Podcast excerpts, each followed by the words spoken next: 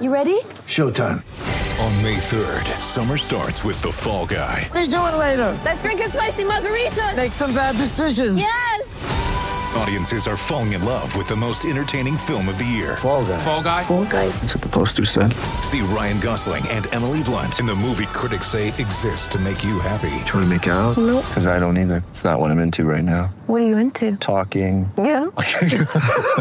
The Fall Guy. Only in theaters May 3rd. Rated PG-13.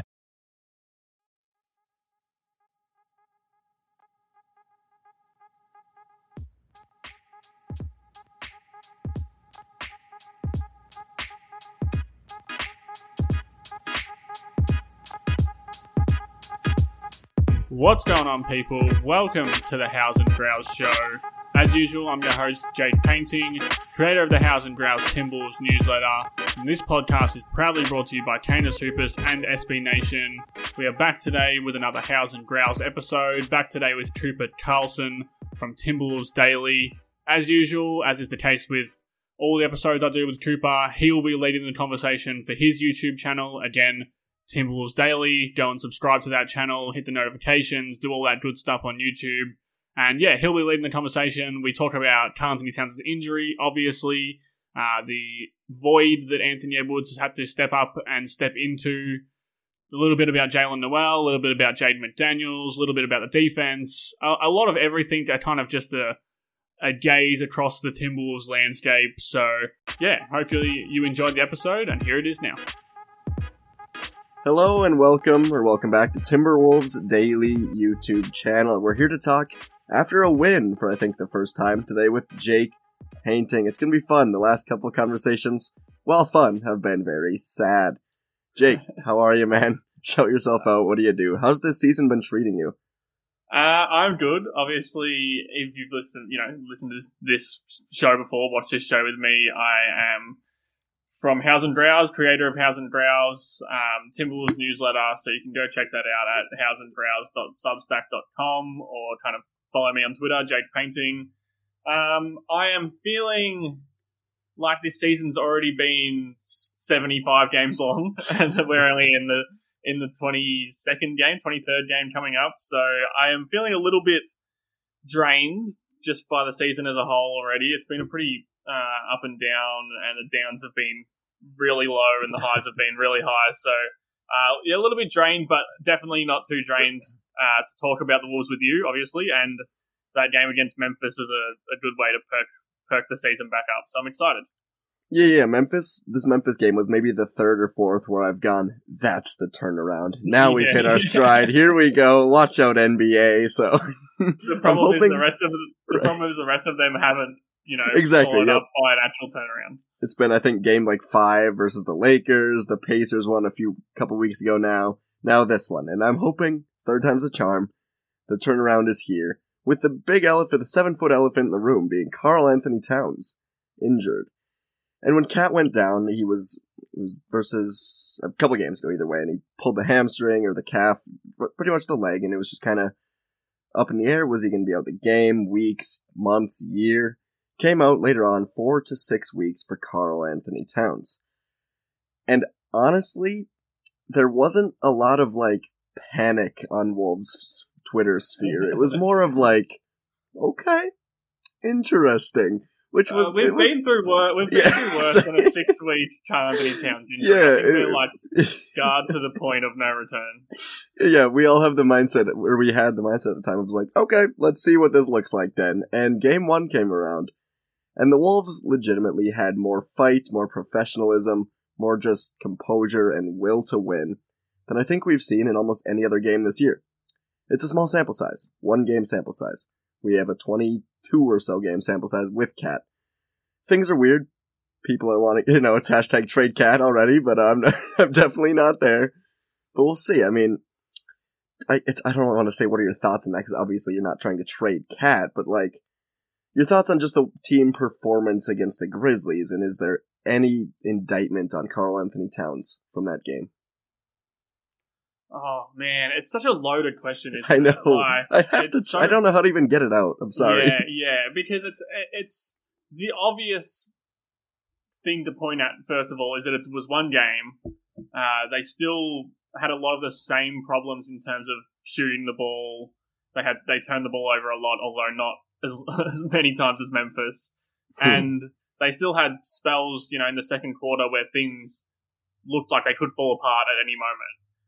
That being said, um, they looked better for longer than they have in pretty much any other game outside of maybe that Indiana Pacers game.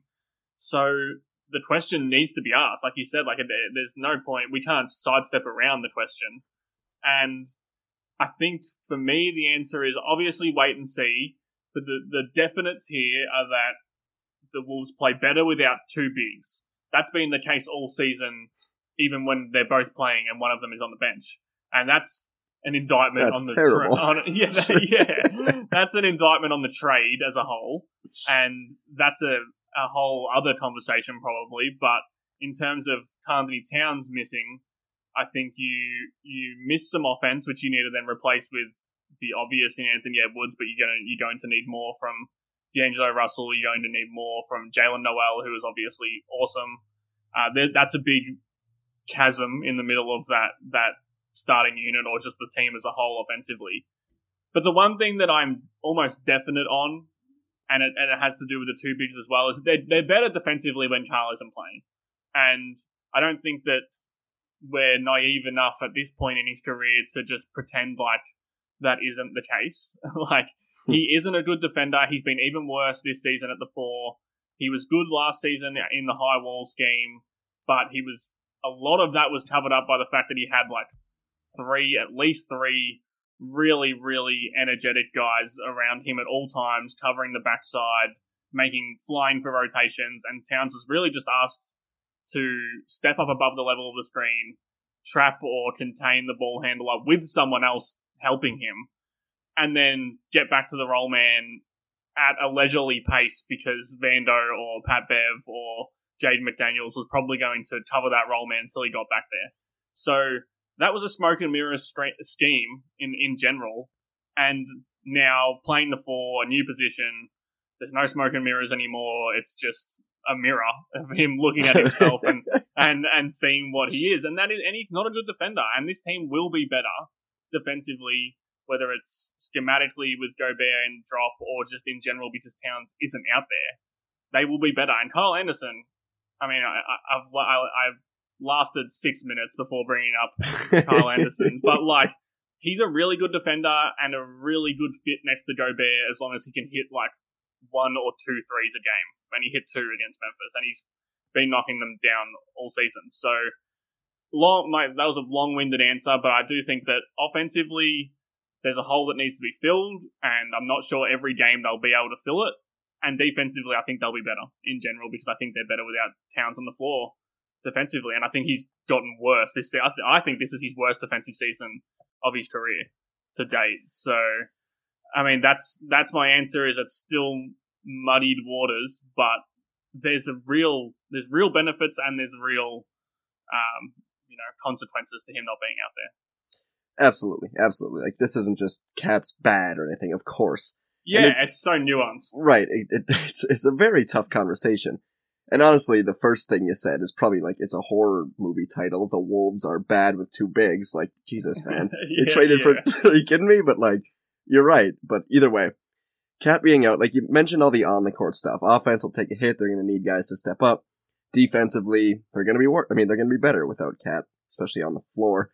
But then it's there's a lot of conversation about how hard they played and just how professional they looked and the culture that was there and Mem- uh, against Memphis and a lot's drawn back to all the knocks on Carl Anthony Towns for being not the leader that most would want and just, you know, the, the foul trouble stuff. And to me, this has been Cat's best year in terms of like being a leader and limiting the antics, the cat-isms, or just the, you know, the, the just the, Cat the stray a good way voltage. to put it. Yeah. the stray voltage I'm, cat-isms. I'm, st- I'm stealing catisms for sure. and I thought it's it's been probably the best year, but there's still games or stretches of games where the team just is genuinely painful to watch, and I'm like, I have to go live after this stupid game. They're down 40 to the Raptors, and it's like that team was not the team we saw against Memphis. And yes, they've shown up in other periods of the season against you know the Pacers or Lakers or whatever in big moments. And maybe this was just Memphis showing up. Maybe tomorrow against OKC, the day this is published, they'll come out and look like that team again. But after one game, the culture questions come back about Carl Anthony Towns and how could they not? This team showed more life and looked more fun than they have all season. And that's kind of my thing. My whole thing is like, yes, KAT's a phenomenal basketball player, phenomenal ba- basketball talent. But at some point, I don't know, like, of the quad of Finch, Gobert, Towns, D'Lo, like, it's they're not all going to be around forever, and you can't trade Towns this season because of the contract and all that. But like, if the Wolves play with just unreal, it's it's so you can't even like track it with stats, but just the heart they play with will be big without Cat for these next four to six weeks, and then reinserting him, seeing where it goes from there. I'm really intrigued by all the off the court stuff, or I guess the non statistical stuff, almost as much as I am by the offensive defensive side of it. You know what I mean? Yeah, I mean, like you said, you can't track it right statistically, but, but, it's, it's a feeling that I think. Uh, yeah, it's a feeling that I think kind of reverberates around the entire fan base is that he he has this anxious energy on the court, and Mm-hmm. like when you look around the league at the best teams and the best players on those teams, you know, Jayson Tatum doesn't have an anxious energy on the court. Steph Curry certainly doesn't. Luka Doncic occasionally, but he's so freaking good that it doesn't matter. Like the the when you need when you need somebody to step up, I don't trust Carl Anthony Towns to be the guy who steps up. And I don't want to bash Carl Anthony Towns because he does a lot of great things.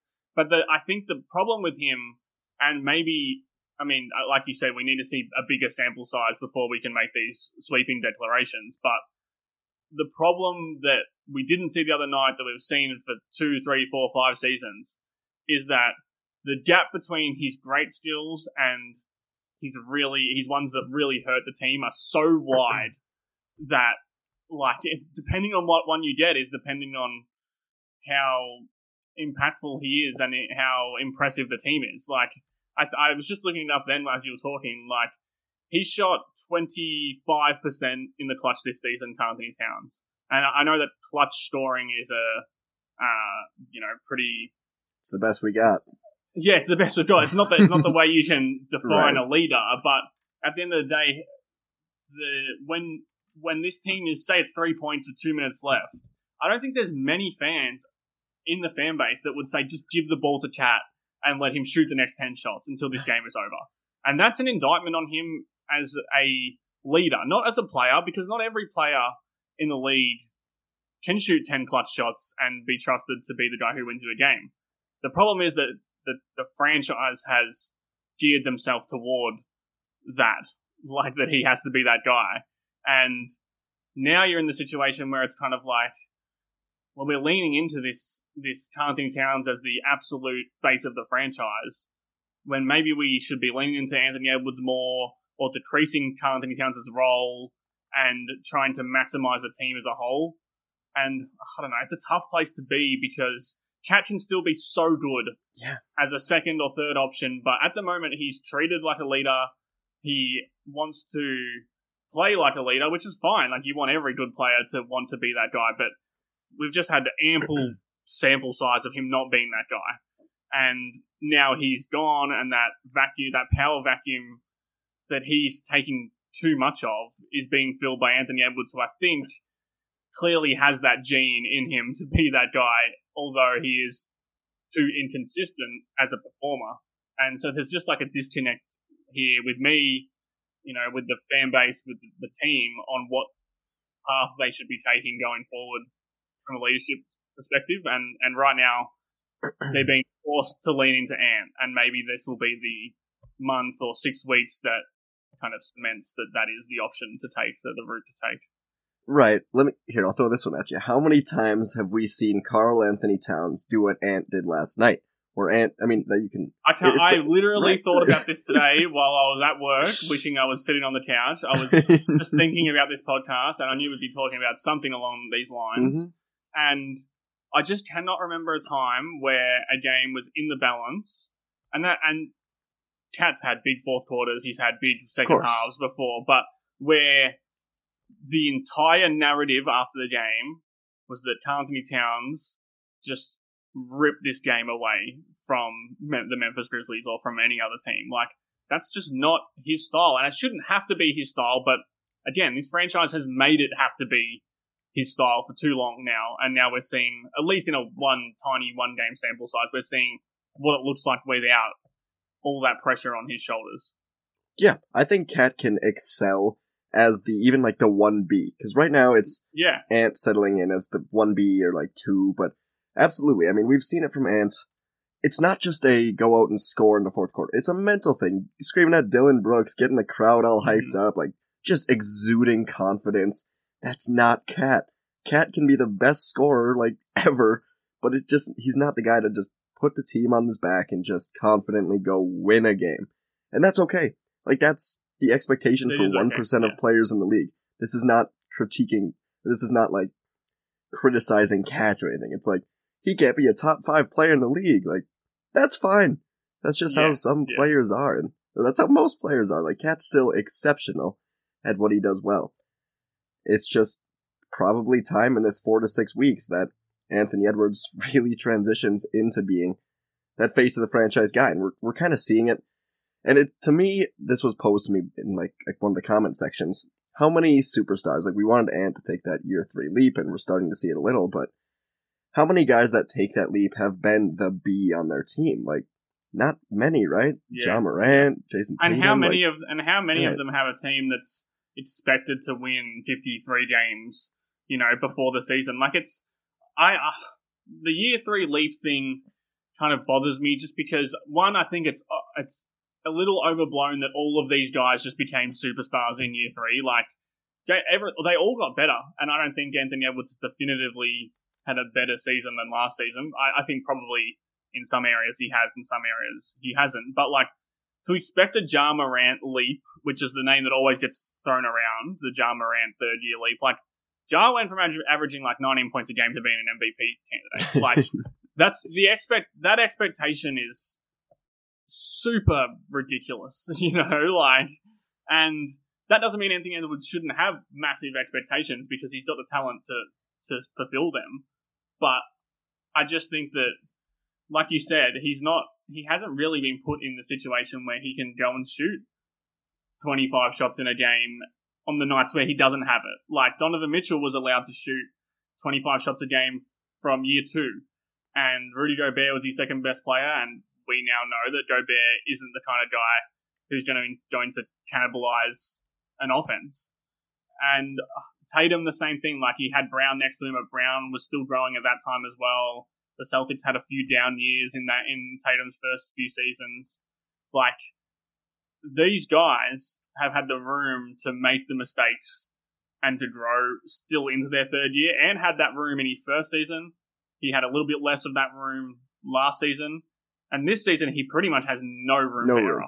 No. and Especially like, now. Fran- this whole franchise that should be their motto, like their hashtag on Twitter, is that they have no room for error, and you know, it's just it's it's hard, and I don't want to be making excuses for Ant not bringing it every night because I think that's the baseline of you know what we should expect is competitiveness every single game. But I just think that he, he's the judge the judgment that he receives this season because of what the franchise has done in the off season and because of the situation he's in with Cat as one A usually.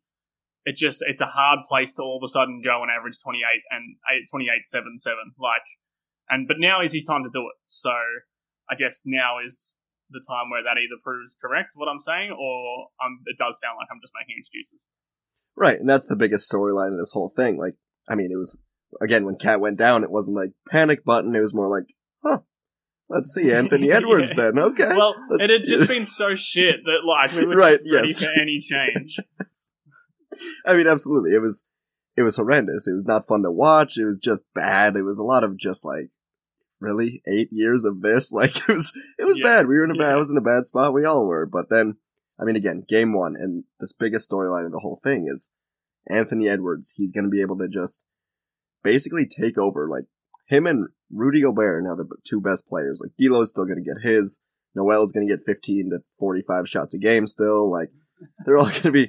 There's still guys here, but Ant is now the clear and away number one player, and I think him and Rudy are actually building some chemistry here. As much as they may hate each other, if you go on, if you Google Anthony Edwards, Rudy Gobert, they do hate each other according to many people. It's the Kevin. O- it's the Kevin O'Connor oh, God. time It's continuum. the, the agenda, yeah. but hey, just for, just for that, Ant did post on Instagram hit today that assist to Rudy Gobert, so maybe they like each other just a little bit. I'm, I'm, I'm into that stuff, but it's good. I mean, I think they're building chemistry. I think they, this whole team really, and that's good. It's been, I mean, we're at the 20 game sample size that everyone throws out, which is valid. You got to wait 20 games before you really see what a team's all about. And we're kind of getting the new version of the team now, of course, but to me, Anthony Edwards coming into his own as a leader and with like just building chemistry with the guys on the team, D'Angelo Russell, Rudy Gobert. I like a lot more of what I'm seeing just in terms of his own play, but also just the guys around him playing with Anthony Edwards and just you get what I'm saying, like your thoughts on all that. Yeah, I mean, it's so hard to quantify leadership Exactly. in one specific, you know, sentence or statistic, but you can feel it. You can feel it when you watch it, and that game last night, or not for, I don't know, I'm losing track of days in this Wolves Couple days, season, yeah. but yeah, um, that game was, it was the kind of game that it just felt different. Like that fourth quarter, but even throughout the game, it was, it was the blocks, the rotations, you know the the the pre rotations on defense where he's a you know he's two passes away and he's already moving to stop a guy at the rim who hasn't even thought about getting there yet himself. Like that stuff I've never seen him do, and whether that was just because he loves playing against Memphis and Right. you know he knows that the the spotlight is on him in those games and on Ja as as a kind of two man um, rivalry, but that's something that even in big games I haven't seen. Even last season in the playoffs where he was awesome, he wasn't doing the stuff that he was doing last night defensively. Um, two nights ago, I'm just going to keep saying last night and pretend that, that it was. Um, and it was just, it, it just felt different. It felt like he understood the assignment, you know, like that he had been told before the game that we are going to lose every game unless you are the Anthony Edwards that we all think you can be. And whether he can do that against Oklahoma City on, you know, a Saturday night, a sleepy Saturday night, like is is he going to be able to bring that same rambunctious energy to the to a game? I'm not sure. And that's the difference right there because we've seen him have I don't know if we've ever seen him have a better regular season game Yeah, Chris Finch said the Memphis same but thing. we've- But we've seen him have great games. Like we've seen him drag the team to wins. I remember this is probably a random one, but like I remember last season against Portland in Portland, I think he might have had he had over forty, and it was just one of those. That was the game that just sticks in my mind where I was like, like this guy is the leader, even if he's not ready to be it yet. Like because no one else on this team can do what he did in that game, and that wasn't even as as close to as um, impressive as as this game. But he just took over, and all night he was aggressive, and he was, you know, just every time Portland made a run, he would hit a three or he would get a dunk, and it just Yeah. It was That's one the- of those nights where He had the and one three, I think, in that game, right? If I remember yes, correctly. yes, yeah, did, electric. yeah. Yep. And and they were they were running offense through him. He had he had forty points, nine rebounds, three steals, and three blocks. So just a like a casual night on the town. uh, in Portland. um, but it was it was similar to that game where it was the defense. It was just everything. And last night was like a step above that, even if he didn't have a forty burger. But I, I don't know. I, I like I said, I don't know how to quantify it, but you could see it. I could see it. Everyone watching it could mm-hmm. see it and feel it. That if this is the Anthony Edwards we get every night, then this whole direction of the franchise changes. It doesn't matter about the two bigs or how Gobert and Cat fit. Like all of that will fall into place if Anthony Edwards is that good every game. Yeah, I bet. I, I bet he knew our good friend Kyle Tiggy was in a- attendance that night. I bet that's what it was out in Portland. yeah, that must yeah, be that it. was a- that was a- that'll henceforth be known as the Kyle Tiggy night.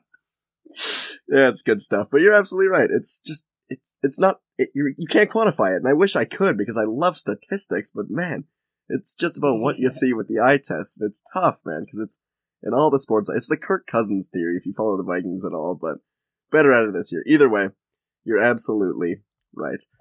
Anthony Edwards just really on a new level, and for what it's worth, like I was watching that. The, Wolves are funny because they put out a five minute little mini movie about the Grizzlies regular season game, which I thought was good. I know.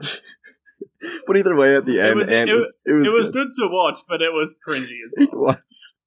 The first comment was like, "Are you kidding me?" But like, either way, Ant at the end was like telling the whole team, "Hey, if we bring this energy every night, no one can stop us." And it was like, "Hey, man, just like you're like you're the energy guy. Like that's you." But uh, yeah, tomorrow night against Yeah. OKC. You could you could almost hear everyone else's thoughts. Yeah, saying- just like, thinking like, yeah, you need you, to bring the energy every night. Yeah. yeah. yeah, tomorrow night against OKC. However he comes out, I think will be it'll be really important just to see the team as well. Saturday night, OKC they suck. Like they're not good. You gotta win that game, and you gotta win it pretty Yeah. pretty good. It can't like the Miami Heat game was a lot of fun, but 105 to 101 against a lot of terrible players was really it's a strange game. Either way, Yeah. Yeah. I think the best way to like stamp this new, you know, mantra or whatever this new kind of wolves is with cat out is to like come out and win by 25. right? Yep. Like then there's no other excuses. There's no oh well, you know, they only just stepped over the line or they didn't shoot well from 3. There's nothing that you can point to to be like this is unsustainable. If they go out there and they just hammer OKC, then you, we can probably sit back down again and say, all right, like this is something different now. Yeah, that I mean that's a good point because again, the Miami the Heat game just sticks out to me because it was like the mid third quarter and they were losing by ten, and Jordan McLaughlin was like, "I am Steph Curry," and that was a strange game. Either way, yeah, that, we was got. the, that was the yeah. that was the boo gate, wasn't it? That was the start of boo I think it was. when- Yeah, yeah, yeah. Yeah.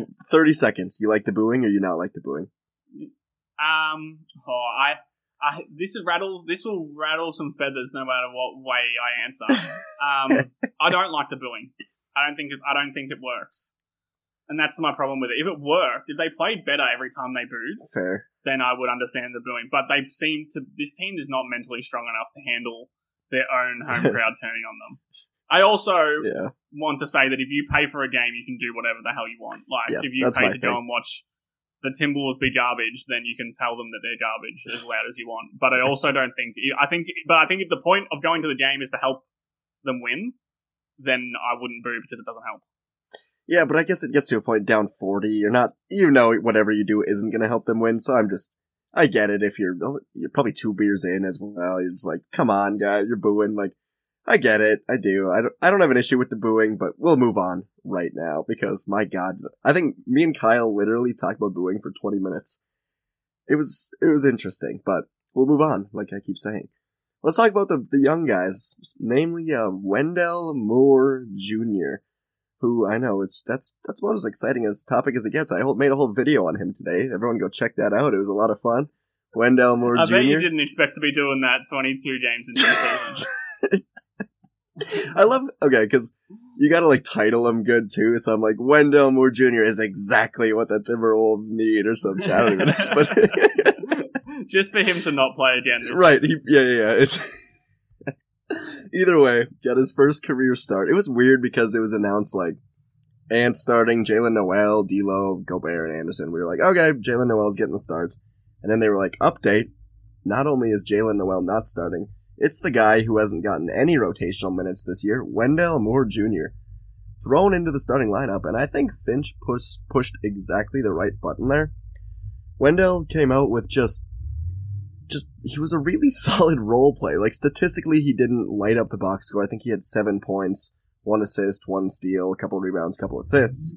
But either way, I think he shot like what three for six or something. I don't remember exactly, but he had a solid night. Defensively, he got the Ja Morant assignment. It's not like he was just hidden in the corner. He was put into the starting lineup because Finch wanted a player that could play defense, like he was inserted for Jaylen Nowell. And he got the toughest assignment on defense and he did not look over in over his head really whatsoever. He came out and really impressed me, and you know maybe he just goes right back to not playing with McLaughlin, Prince, McDaniel's all coming back. But it was a sign to me like maybe I mean again this team has been lifeless and just painful to watch at times. And Wendell Moore Jr. was a breath of fresh air with the energy and the professionalism he came out and played with. I don't know where I'd put him in the rotation, but they gotta find room for him somewhere. I think it's just he really impressed me. What do you think? What were your first impressions of Wendell Moore Jr.? Get ready for the greatest roast of all time the Roast of Tom Brady, a Netflix live event happening May 5th. Hosted by Kevin Hart, the seven time world champion gets his cleats held to the fire by famous friends and frenemies on an unforgettable night where everything is fair game. Tune in on May 5th at 5 p.m. Pacific time for the Roast of Tom Brady, live only on Netflix. It's only a kick, a jump, a block. It's only a serve. It's only a tackle, a run. It's only for the fans. After all, it's only pressure. You got this. Adidas.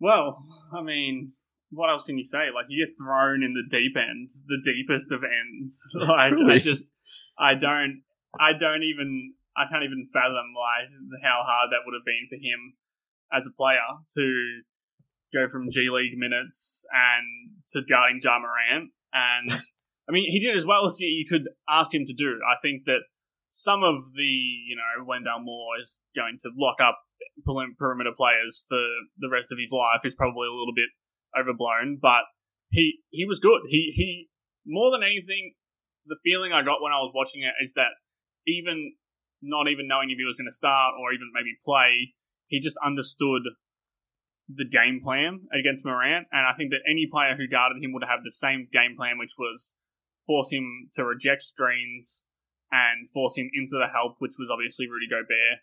Um, and that's a good game plan because you can force people into Rudy Gobert in like that short mid-range area. Then you win. probably. know? Yeah, then you yeah then you beat the Grizzlies easily. Um, and you know he did really well at that, and then he he moved the ball. He moved the ball was such a big one because it's just not shouldn't be that hard to just like not dribble the ball a lot, and that seems to be a problem on this Timberwolves team. Like, but right now they they seemed like they needed a guy who could just get off the ball quickly, move around, hunt space for shots, even if he was wasn't going to get the ball or wasn't going to shoot those shots when he got them. It was just like get get open, get free, make someone guard you, cut, uh, move without the ball, set screens, and then when you get the ball, just give it to someone who's better than you and get out of the way. Like, and that that's a problem. For, I mean, going. I don't want to rehash the cat stuff, but like, there's the old kind of stereotype of like there's too many balls out there, too many people who need the ball on the court. I do think that's true on this team, and not having Towns out there and replacing him pretty much with a guy who purely just wants to give the ball to someone else. That really, I think, helps solidify the hierarchy. And obviously, we saw Ant benefit from that.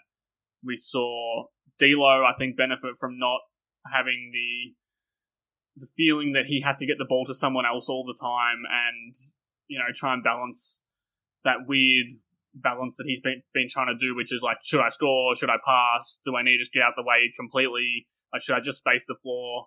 I think D'Lo's a weird one because I'm going off on a tangent here, but D'Lo's weird because for him to play his best, you kind of need to build an offense or some part of the offense around him, but he's also not good enough to do that. So, like, with when he's having to be the say the second best player on the on the court, the second best offensive player, all of a sudden I think he feels more comfortable. And Wendell Moore made that possible because he looked for D'Lo all the time. He'd move the ball up the floor quick and then just like slam on the brakes and give it to D'Lo, or he'd you know get the ball in a pick and roll and make that one pass away to D'Lo straight away. And same goes for Ant. Same goes for you know um, Jaylen Nowell when he was on the court. So I just think that having a very very low usage defender who's not Josh Who can score? Right. I was literally Yeah, going to say who's not yeah. Josh Okogie. yeah, like that's there, or even Austin Rivers has a bit of Mhm. that Josh Okogie feel as well, where Oh, it's yeah. like it, wasn't four like- on five. It wasn't four on five right. when Like the ball doesn't get in his hands, and you're like, well, this one's over. It's like, Yeah, yeah, and they have to, and I think Memphis probably not even having a scouting report on Moore at all probably helped because they were a little bit like, should we go and guard him? Like, do we stay off him? Do we, you know, pressure him on the ball? Is he a great passer? Like, I think that all worked in their favor. The one time, the one three that he did hit, Morant kind of just like scouting reported himself and just said like, I'm not going to guard him out there. and he hit the three. And I think after that, it probably helped even more because they were like, we don't really know what to do with this kid because we don't know who he is. Like, he might just be a fan that they found in the third row. Wendell Like, Moore? Like Yeah? Like- yeah. That's good. Yeah, no, you're absolutely right. I remember that three because he got the ball and looked like he was about to pass. Noticed he was really wide open. Dribbled once. Noticed he was still Yeah. really wide open. yeah. And then was like, all right, God, I'll shoot the ball. And it went in. he was like, So he was like, good. is there someone else who can Yeah. take this ball away from me? And then he's like, you know, I'll just right, I'll just bury the shot, you know, whatever. But either way, like, I maybe look for his shot a bit more. But overall, I thought he played a really solid game. Again, I don't know if he fits, where he fits, when these guys return. By the way, McDaniels off of the injury report. McLaughlin questionable for tomorrow. Prince still out. But either way, guys are coming back. I'm in, uh, again, I the whole cat thing.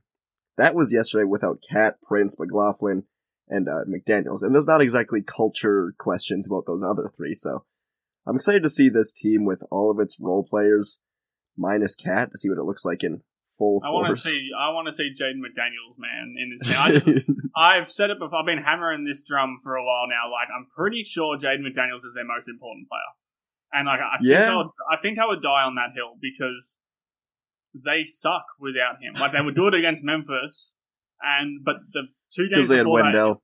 yeah, well, yeah, Wendell McDaniels Jr. Um, but like he's just like he might he's a top five right this season. He's a top five defender in the entire league. Like I don't want to go too Yeah. homer here, but like he is ridiculous defensively in terms of obviously point of attack stuff, getting through screens. He is a rim protector somehow as well. He's Even though he unbelievable at rim protection. He yeah, really even though he has to guard the best opponents, you know, the opponent's best perimeter player all game, he somehow blocks heaps of shots. And, you know, if he's around the rim, people just don't score.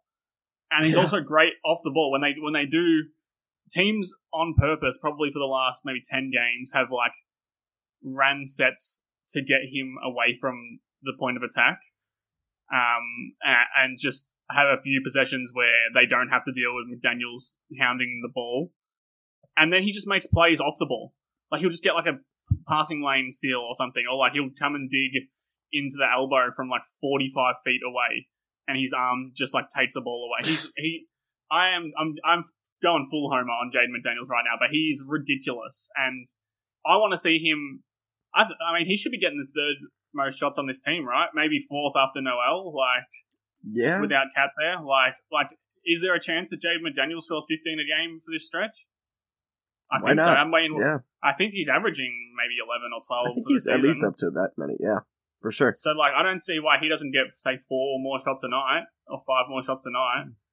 And, like, what if we end this catless stretch with Jaden McDaniels averaging 17 points a game and he's one of the best defenders in the league? Like, all of a sudden, the eventual, if it is eventual, trade cat you know, uh, w- world feels a lot better when if McDaniels is like, oh, he might actually be like a 20 point a, a night scorer one day and one of the best defenders in the league. Like, that's a big step from where we're at right now. But I, I honestly don't, I don't think the 15 right, to 17 possible. points is out of the question for this month or two. Yeah, and you know, I don't even think you, you can be a homer if you live in Australia. It's too far away, so you know, it's it's yeah, well, good. you can see how you can see how bright Exactly. it is here now. You know, I'm not in America since it's the middle of the day. It's about it's about hundred degrees in this room that I'm in as well. Jesus. I'm sweating it's it's actually like six degrees worse with wind here where I live, so it's a little variance up here where we got it. But that, yeah, that's good like, stuff. I'd like to Oh be feeling God. some of that cold that cold Let's right now. trade. Yeah, holy shit, Yeah. that's great. All right, anything else that's burning that you?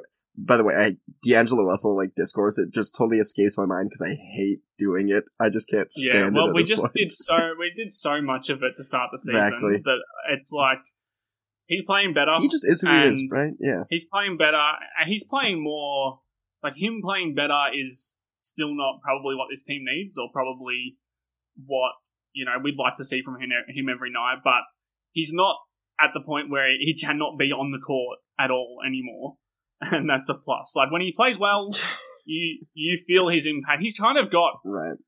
a little bit, tiny, weeny little bit of that, like Anthony Edwards. Like if he's playing really well, he helps you win because he just like he makes big plays, but it's only a tiny little weeny bit of it. It's a tiny, so- tiny. I, I know, I know what you mean Yeah. though. Like if he's like the Cavs game or something, like he even just- like even um uh, against Memphis, I thought in that fourth Yeah, quarter he I was mean, really good for sure. Like, and he just he seemed like it's been like a ten game stretch now where he's been at least at least average to above average Yeah, instead of and passing the, first ball. I think him and terrible. Gobert. Yeah. I think him and Gobert have kind of found a little bit of something. Like it doesn't seem like those two are just like chalk and cheese anymore. You know, in terms of like what they're doing. So that's a plus. He he's probably a worry for mine. I know I get I get shit on a lot for bagging D'Lo, but like if D'Lo has to be your second best scorer, which he does at the moment, that worries me a lot because I don't know how often you can count on him to score 20, 18, 19 points a game. Um, those three for do- eighteen box scores are going to hit different these next few Uh, weeks. Oh, yeah, that's like that's like the opposite of post traumatic stress. That's like fu- future traumatic stress. um, but yeah, like, but I I do I I enjoy watching D'Lo when he's not playing terribly, which is probably the case with every fan. So like, right. you know, I don't. There's not that much to talk about with him at the moment. I think Jaylen Nowell is probably one we could talk about. Like, I think I heard on was it Flagrant House? Someone asked um, Phil and Kyle, and shout out to Flagrant House and to Phil and Kyle, who I, I love that show. Um, that why don't we talk about Nowell the way same way we talk about Ant and McDaniel's in terms of this team's future? And it kind of made me think, like, damn, like that's not a terrible question because there's a lot of Jaylen Nowell level players around the league who are considered future stars. Jordan Poole before this season, probably definitely one of them. You know, like those scorers. If Jaylen Nowell played for the Hornets, he'd probably average 23 a night. Like, Terry Rozier numbers, yeah. yeah, yeah, and maybe we wouldn't talk about him because he plays for the Hornets, but like, like there is an argument that he is a guy who should be here in five years. You know, putting up eighteen a game or something. Like He's So- so, yeah. It's sorry to interrupt, but No, exactly, no, exactly, dude. The, there was like two weeks before these last couple of games where it was just he was pressing so hard, and it's like Mm. he, he it, it looked like he knew. Oh yeah, it looked like he just knew like this is a contract year, and I've got to be a scorer, so I'm I'm gonna take 15 shots whether you like it or not. Oh, 15? Oh man, and it was just E- like even in that, that. game, even in that Memphis game, like he was shot, he was shot chucking. Like they were going in, but like he's Like if you thought a guy. Malik Beasley was bad, whoo, like Yeah. like Uh, but he's good. Like exactly. he's good. He, yep. and he's in, but he's inconsistent. But the same way with Anthony Edwards, like they need him to be consistent now because he's the guy who has to fill the town. I think that the Nowell and McDaniel's combined have to replicate some of Towns' twenty three points a night. Like you know, they have to fill that chasm, or else the Wolves are going to score 109 points like they did against Memphis every game, and it's not always going to be good enough to win, and probably not 75% of the time. So, like, Nowell probably has to, you know, bump it up four or five points a night.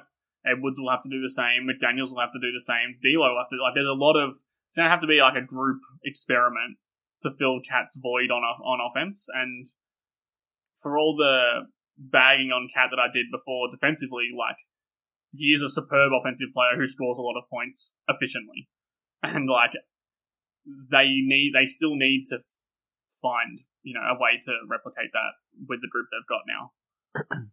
Yeah, absolutely. And then, like you mentioned, all those guys. Someone who might be looked at that has to take a step offensively, like Rudy Gobert, but to me, I, I, I don't, I don't want know. him to. Yeah, exact, I just exactly. I don't want him to As- have the ball, man. as much as the Wolves are like, we've got to do this, it's no, please no, don't. he- he'll he'll just find like twelve points a night right. by the ball just coming to him, or like pick and roll is fine, you know, if it's a lob dunk or if he doesn't have to dribble or take any sort of euro step or spin or anything like that. But like he'll find twelve points a night in the offense on like seven shots, and that's fine with Yeah. me. Dude, Rudy Gobert, he's gotten under my skin a couple times this year because he will call for the ball like no one else, and then D'Lo will throw him the most beautiful lob you've ever seen. And they'll just like slip out of his hands. It's like, dude, you gotta catch it if you're gonna be this like. Or he'll, or he'll deep seal and wave his arms around like, and it's like touching either baseline, either sideline because his arms are so big, and they'll throw it to him. And it was just like he did not want the ball at all. Like when he gets it, he's just like, like I don't know what to do. yeah. Yeah, I, I do not know what to do with this thing. Like, just turn around and dunk it, dude. Dude, his Euro steps like he doesn't go forward. He just goes like horizontally and then puts up the worst looking shot you ever. Like he's really good at what he does. Like he's elite. I at what he really does. like him. yeah, I really me like too. him, and like Me I want, like, but he's one Stop of those trying players, to make it happen. Yeah, he's one of those players that, like, in a very different way to Towns, where it's like, yes, we all understand that he's really good, but he's also like the most frustrating player to watch because when things go bad, they go so badly for him, Oh and like god. just more often than not this season compared to the rest of his career, they have been going bad. But he's the one that we didn't really, we never really touched on, and like we don't know yet. But he's the guy that like maybe he's just really good again without Towns, Right. and like a really I think good they'll just Rudy play Gobert. more to what he wants to do. Like he mentioned himself, like they're going to do a lot more spread pick and roll and just the coverage he. They're not going to be playing two defensive coverages out there at times. Like I think it's going to be great for Rudy. And again, holy crap, that's a terrible indictment on the trade. But yeah, yeah, yeah. Everything mean- circles back to that. But hey, that we're at where we are at right now. That's what we got to look at it as. Yeah, I want to see them win a bunch of games, obviously, with with Towns out. Like, I want to see them win a bunch of games when Towns isn't out. But like, man, it's going to be some awkward and weird conversations if they if they go like fifteen and five, and Cat comes back like, oh, it's going to be toxic. gonna, there's going to be some toxicity in there along with those wins because. Yeah, this, this franchise still needs to figure out the Towns and Gobert thing above all else. So, you know, or throw in Ant, the Towns Gobert and Ant thing. That's I think how it should be hmm put because they're all tied to each other now. So hopefully they win games, and then hopefully Cat comes back and they keep winning games. but Dude, you know, yeah, absolutely. It's as soon as the game ended, like I've got the live chat because I do the live thing, and it was just Yeah. rolling in. It was, it was rolling Oh, yeah. in like, it was the most 'em. predictable thing ever. oh my god! I was like, and trying to handle it. I knew they would win that Of course. game. So I'm like, this is the most And- Wolves yeah. thing ever to do. and I'm not just coming out being like, no, no, no. Like I get it. They look better than Yeah, they ever have. yeah. Like I can't just be like, you're an idiot. Like, no, that would make me No, an idiot. no. So I get it. No, I do. I mean, like, like we said at the start of the show, there's it's very loaded the question of the towns thing, but like it would be naive of us not to like at least consider the possibility that they looked mm-hmm. really good because Cat wasn't there. Like that they did look really good because Cat wasn't there, or at least Cat wasn't there and they looked really good. Those two things are facts. Whether they, you know, a, a correlation, we probably have to wait a few more games to find out. But yeah, it would be stupid of us to just be like, well, they would have won that game anyway. Like because I don't, I don't think they like. I'd probably, I personally don't think they would have won that game with Talented Towns because I don't think they would have been good enough defensively. Now, when they Yeah. lose to OKC, when they lose to OKC one thirty five to you know one twenty eight, then I'll say Uh-huh. they probably would have won that game because Cat would have got them an extra ten points. You know, like so. It's it's for now. I'm just What a weird time to record a podcast. I'll say that. Like we, Yeah. every opinion's like, well, I don't really know, but like, It's been the whole season though. True. I, I feel like all season it's just like walking on eggshells with everyone's opinions because we really don't know shit about this Mhm. team or what they look like or what whether the trade was a massive mistake or whether it just needs time or you know whether Anthony Edwards is just having a you know a slumpy kind of spell or whether Rudy Gobert and Karl-Anthony Towns are negating him from being great. and the same goes for you know each other whether Cat can't play with Gobert or everything is just like oh, I'm not sure yet. Like we'll probably Right. have to wait and see. Like it's frustrating. It's frustrating to be honest. Like I'm kind of sick of it. So maybe this Yeah. maybe this month or six weeks will at least give us like yeah, we know that Cat's out and that there's this huge caveat hanging over the the six weeks, but at least we'll get some answers to some other things like whether Anthony Edwards can be great or Jaden McDaniels can score 17 a game, or if Rudy Gobert should exclusively be playing one defensive coverage and one offensive scheme as well, which would be spread pick and roll. So I don't know. I'm excited. I am excited for the first time in probably a week. You know, after those those three games that kind of sapped the life out of me, I'm excited.